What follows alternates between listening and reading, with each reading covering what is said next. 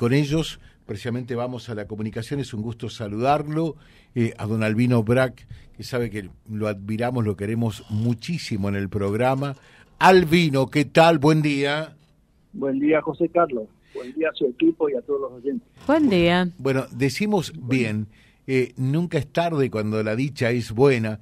Eh, allá realmente ya teníamos todo pautado, no nos quedó tiempo para saludarlo, pero por supuesto dijimos lo hacemos hoy inexorablemente, ineludiblemente.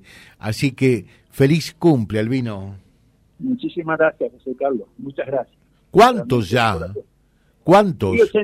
86 nomás hasta ahora. 86 nomás. ¿eh? Muy bien. Nacido en, mil, en 1937, o sea, del siglo pasado y del milenio pasado venimos.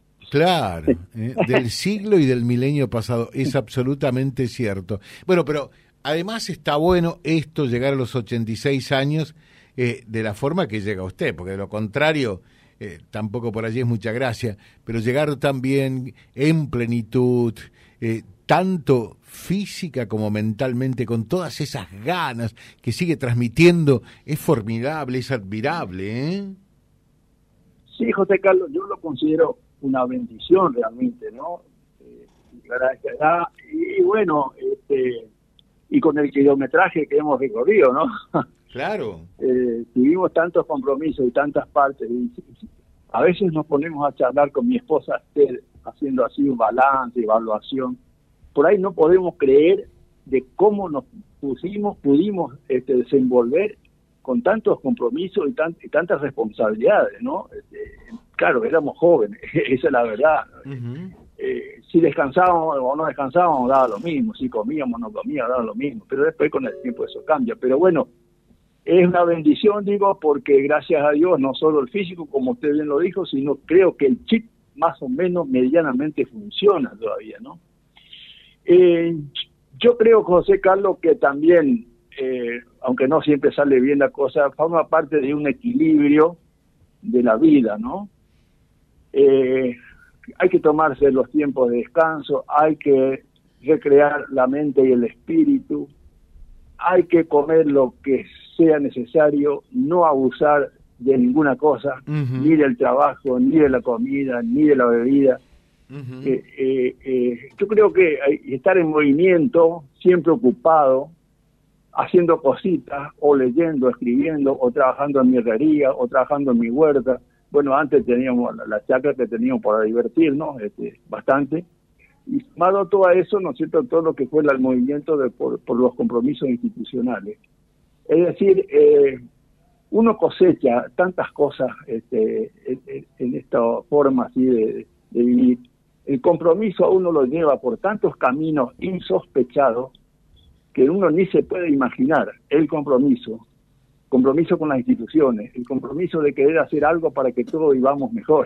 Claro. Sea, las relaciones humanas, la, laborales, todos los aspectos que hacen a la persona, educación, salud, eh, eh, seguridad, eh, en fin, tratar de aportar eso, porque mire José, yo suelo decir que nosotros recibimos de la comunidad, de las instituciones, todo, ¿no? Desde la familia, que es la primera institución, eh, recibimos de la escuela, de los que nos cuidan, de los que nos sanan, de los que nos eh, organizan todo, ¿no? Y en nosotros el compromiso es tratar de devolver parte de eso que recibimos, parte, porque todo nunca vamos a poder devolver, nunca. Pero parte en algún momento uno tiene que tratar de devolver, aportar algo, ¿no? Para que la cosa continúe y, y, sea para bien de todos, ¿no? Claro, claro. Así. Albino, y, y una cosa, porque este momento que estamos viviendo es complejo, es difícil, eh, es complicado, todos lo sabemos. Eh, pero eh, usted me imagino también a lo largo de, estos 86 años prácticamente que se graduó, se recibió de piloto de tormentas porque de, estas vicisitudes seguramente que la supo capear y mucho, no es la primera, ¿no?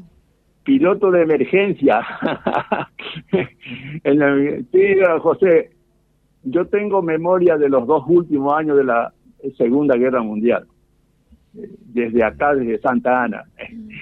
Eh, lo que era el mundo eh, este, trágico, época trágica, ¿no? Sí. Acá eh, no, estuvimos en guerra, pero eh, escaseaba todo.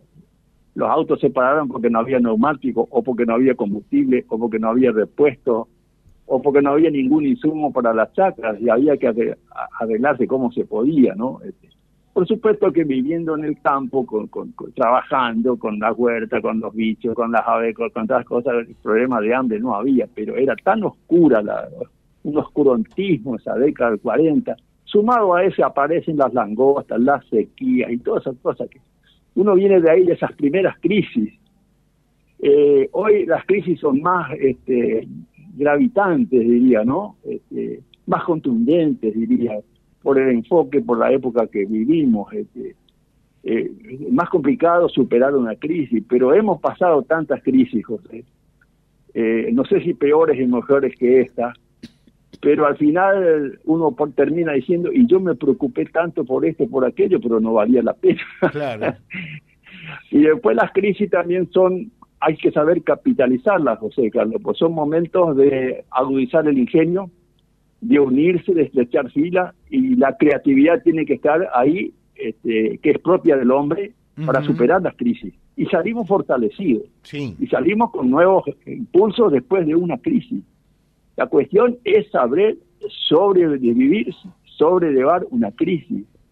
Para eso no hay que desesperarse, sino al contrario, unirse, organizarse, ver entre todos cómo podemos, con el aporte de cada uno, con, con el sacrificio de cada uno, en, en busca de una salida, de un resultado. Yo le puedo asegurar que después de una crisis salimos todos fortalecidos, sea la nación, sea una mm. institución, sea una familia, sea una persona. Pero hay que tener el valor de enfrentar la crisis. Claro, valor. Sin, sin violencia, sin, así, con la inteligencia de cada uno, con las capacidades que cada uno tiene. Enfrentar las crisis. Pienso así, José, no sé si estoy... No, no, no, por eso digo, porque eh, cuando uno ve que hoy eh, la gente por allí se queja, y con razón, ¿no? Porque hay gente que la está pasando muy, pero muy mal. Pero también le digo, no es la primera vez, ¿eh? eh hay gente, y, siempre se me viene a la memoria, eh, Albino Bras, digo, y también aquellos primeros pobladores que, tu, que vinieron desde la zona del Friuli, en Venecia, Julia, acá a la zona, que seguramente no les habrá sido fácil. lo que pasa es que muchas veces es como que queremos todo regalado, todo fácil, y bueno, hay que laburar eh, y, hay que esmerarse realmente, no queda otra, ¿no? Eh, esforzarse y, pelarse la frente. Exactamente, mi abuelo y tantos otros que vinieron acá a, ocupar sus tierras en Santa Ana en 1879, en febrero de, de 1879, empezaron sin nada, de nada, de nada, por guarecerse debajo de un árbol, porque no tener hecho, no tener, y y había que hacer todo, mm. cavar un pozo para encontrar agua, empezar a mover la tierra para echarle una semilla, desmontar, hacer algo que se parezca a una choza o algo para guarecerse, este, eh, luchar contra el, la fiera, los bichos, las serpientes, este, los insectos, los mosquitos, los tábanos, los polvorines, todo eso, ¿no? Todas esas delicias. Pero por eso, José Carlos, esta gente tenía eh, como es una, una cualidad muy grande, el don de encontrarse semanalmente, por eso es lo primero que pensaban en una capilla, en un lugar de encuentro, para rezar el rosario, pero después eso venía la, el diálogo, venía la conversación, venía, la, armaban un coro, cantaban, este, comían un, salamito si tenían, un vasito de vino si tenían, y se iban fortalecidos a su casa para seguir la lucha no, no había nada de nada, este, eh, todo, y eso es lo que heredamos nosotros, este, eh, eh, ese esfuerzo, no solo de los gringos, sino también mucha gente que era nativa acá, que se asoció, que colaboró, que ayudó, que también hizo su parte, ¿no? Claro. Este, algo, este, porque imagínese, esa gente vino acá en busca de, de un mejor vivir venían de, la miseria, de las guerras, de un montón de privaciones de allá, este, venían en busca. Pero acá a lo mejor le pintaron la cosa más linda de lo que encontraron, pero vinieron con una esperanza y vinieron con cinco valores. Para mí, la, ¿no? A ver. Que eh, eh, es Dios, la fe, eh, la familia, la fe, eh, eh, la patria, la familia, el trabajo y lo que es la cultura, o sea, la recreación, el canto, el encuentro, la fiesta, que son necesarias para, para levantar el ánimo, para encontrarse, para agarrar fuerza ante todo. Eso es la cultura, saber vivir donde nos toque, con lo que tenemos y sobrevivir, además de... hay, hay, que tener templanza, hay que estar preparado. Y si no estás preparado, enseguida uno se hace, ¿eh? no, no hay nada que hacer. Eh, es así. Dice este mensajito brillante, lo que dice eh, este señor es así, feliz cumple y bendiciones para él. La seguimos en cualquier momento, Albino, como siempre. Bueno, es un gusto... sí. nuestro, nuestro país está en una situación difícil, pero miremos un poco alrededor en otras partes del mundo que es mucho peor que acá. Y tratemos de ser cautos, prudentes y poner todo lo que tenemos que poner para salir de esto de una manera civilizada y con, mucho este, compromiso. Gracias, José Carlos.